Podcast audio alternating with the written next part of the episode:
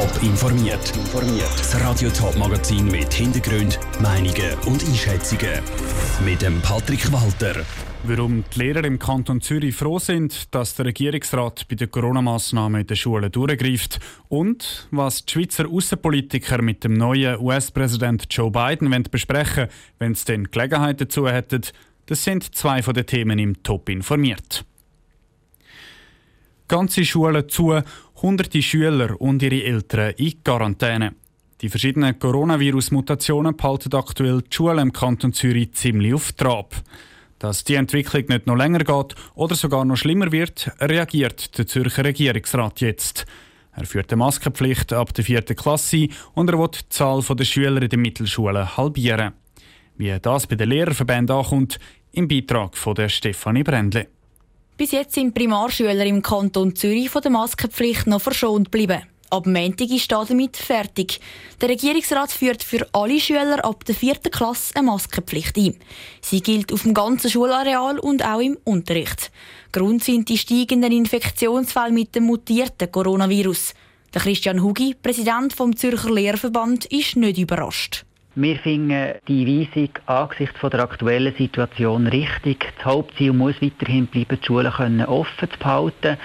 Es sieht so aus, dass sich das, die neue Virusmutation allgemein stärker verbreitet und darum denken wir, ist es richtig, dass man jetzt die Maskenpflicht ausdehnt. Der Christian Hugi wäre mit den Massnahmen sogar noch weitergegangen. Er hätte sich erhofft, dass der Lehrer die FFP-Masken, die besser sollen schützen zur Verfügung gestellt werden. Neben der Maskenpflicht ab der vierten Klasse will der Regierungsrat auch die Zahl der Mittelschüler im Unterricht halbieren. Das ist für Silvio Stucki, Präsident vom Zürcher Mittelschullehrpersonenverband, eine gute Lösung eben auch von pädagogischen Anforderungen soziale Kontakte ermöglichen, trotz allem den Jugendlichen. Und ich glaube, das ist eine gute Balance, dass man eine Reduktion herkriegt, aber eben nicht einen totalen Lockdown. Die Schulen haben jetzt die Zeit, entsprechende Massnahmen bis am 1. Februar auszuschaffen. Für Silvio Stucki ist aber der Halbklassenunterricht, wie es ihn im letzten Frühling gegeben hat, nicht die Favoritenvariante. Für Lerner sehe er, dass jahrgangsweise unterteilt wird. Also die dritte Klasse haben Präsenzunterricht und die vierte Klasse haben zum Beispiel Aufträge mit Lernvideos und so weiter. Und in der nächsten Woche dann eben umgekehrt, so dass man eben gleich immer noch alle Schüler in einem Schulhaus hat. Negative Punkte bei den neuen Massnahmen gibt es für den Silvio Stucki keine. Es sei nämlich ein grosser Vorteil, dass das Semester schon bald fertig ist. Problematisch wäre es dann erst, wenn die Massnahmen noch viel länger gehen. Der Beitrag von der Stefanie Brändle. Die neuen Coronavirus-Massnahmen an den Zürcher Schulen die gelten vorerst einmal bis Ende Februar. Es ist der grösste Platz in der Stadt Schaffhausen, wo beim Stars in Town auch schon Musikgrössen aus der ganzen Welt Konzerte gegeben haben. Die Rede ist vom Herrenacker. Er ist aber in schlechtem Zustand und muss darum saniert werden. Die Stadt nimmt für das mehr als 2 Millionen Franken in die Hand. Was mit dem Geld alles gemacht wird? Selin Greising. Der Boden auf dem Herrenacker ist jetzt gerade mit Schnee bedeckt an gewissen Stellen ist der Schnee aber schon geschmolzen und es schauen dann verbröselten Belag führen. Der Boden ist schon nach zehn Jahren kaputt und muss darum saniert werden. Der neue Boden auf dem Heracker sollte plättelt werden, erklärte Oliver Bauer vom Tiefbauamt Schaffhausen. Wir haben uns nach einem Variantenstudium für einen Ortbetonbelag mit Farbstrukturen entschieden, der gestockt ist, der sehr rutschsicher ist, sehr haltbar ist und auch sehr unterhaltsfreundlich für Schnee- und Wischarbeiten.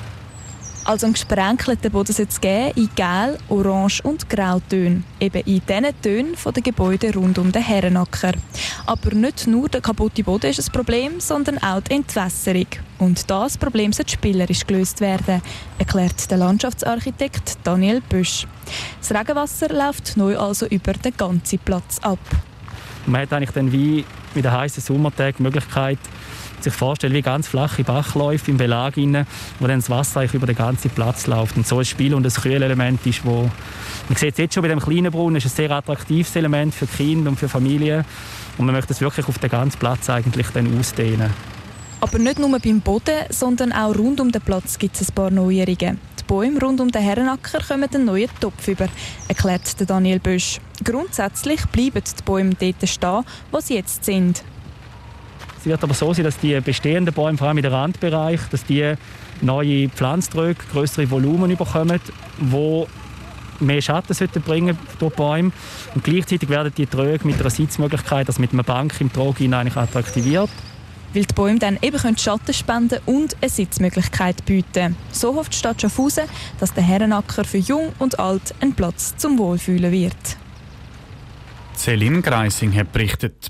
Bis es aber so weit ist, muss das Sanierungsprojekt noch eine Hürde nehmen. Der grosse Stadtrat muss noch grünes Licht geben für das Bauprojekt. Wenn alles läuft wie geplant, sollte der neue Herrenackerplatz dann im Herbst 2022 fertig sein. Der neue US-Präsident Joe Biden will keine Zeit verlieren. Kurz nach seiner feierlichen Amtseinführung hat er angefangen, Entscheidungen zu treffen. So hat er zum Beispiel einen Erlass unterschrieben, dass die USA ab heute wieder beim Pariser Klimaabkommen mitmachen. Jetzt stellt sich die Frage, wie schnell kann und muss die Schweiz Verhandlungsgespräche mit dem neuen US-Präsident Joe Biden aufnehmen? Pascal Schlepfer hat bei Schweizer Außenpolitikern nachgefragt. Der Zürcher Nationalrat Hans-Peter Portmann vertritt die FDP in der Außenpolitischen Kommission. Er ist sehr froh, dass der Joe Biden das Regierungsgeschäft in den USA übernommen hat.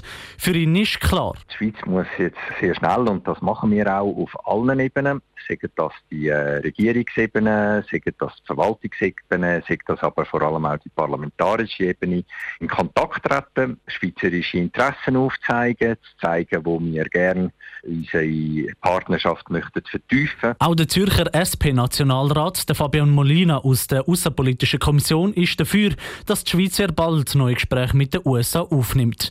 Der Joe Biden hat mit seinen ersten Handlungen als US-Präsident viel Veränderungswillen gezeigt. Ich bin hoffnungsvoll. Ich glaube, man muss der neuen Regierung jetzt äh, die Möglichkeit geben, zu zeigen, was sie kann, was für Konzept sie hat und ich denke, es kann fast nur noch besser werden, als es in den letzten vier Jahren war. Wenn es aber darum geht, was Sie mit dem US-Präsident Joe Biden als erstes würden besprechen, sind sich der Fabio Molina und Hans-Peter Portmann nicht mehr einig.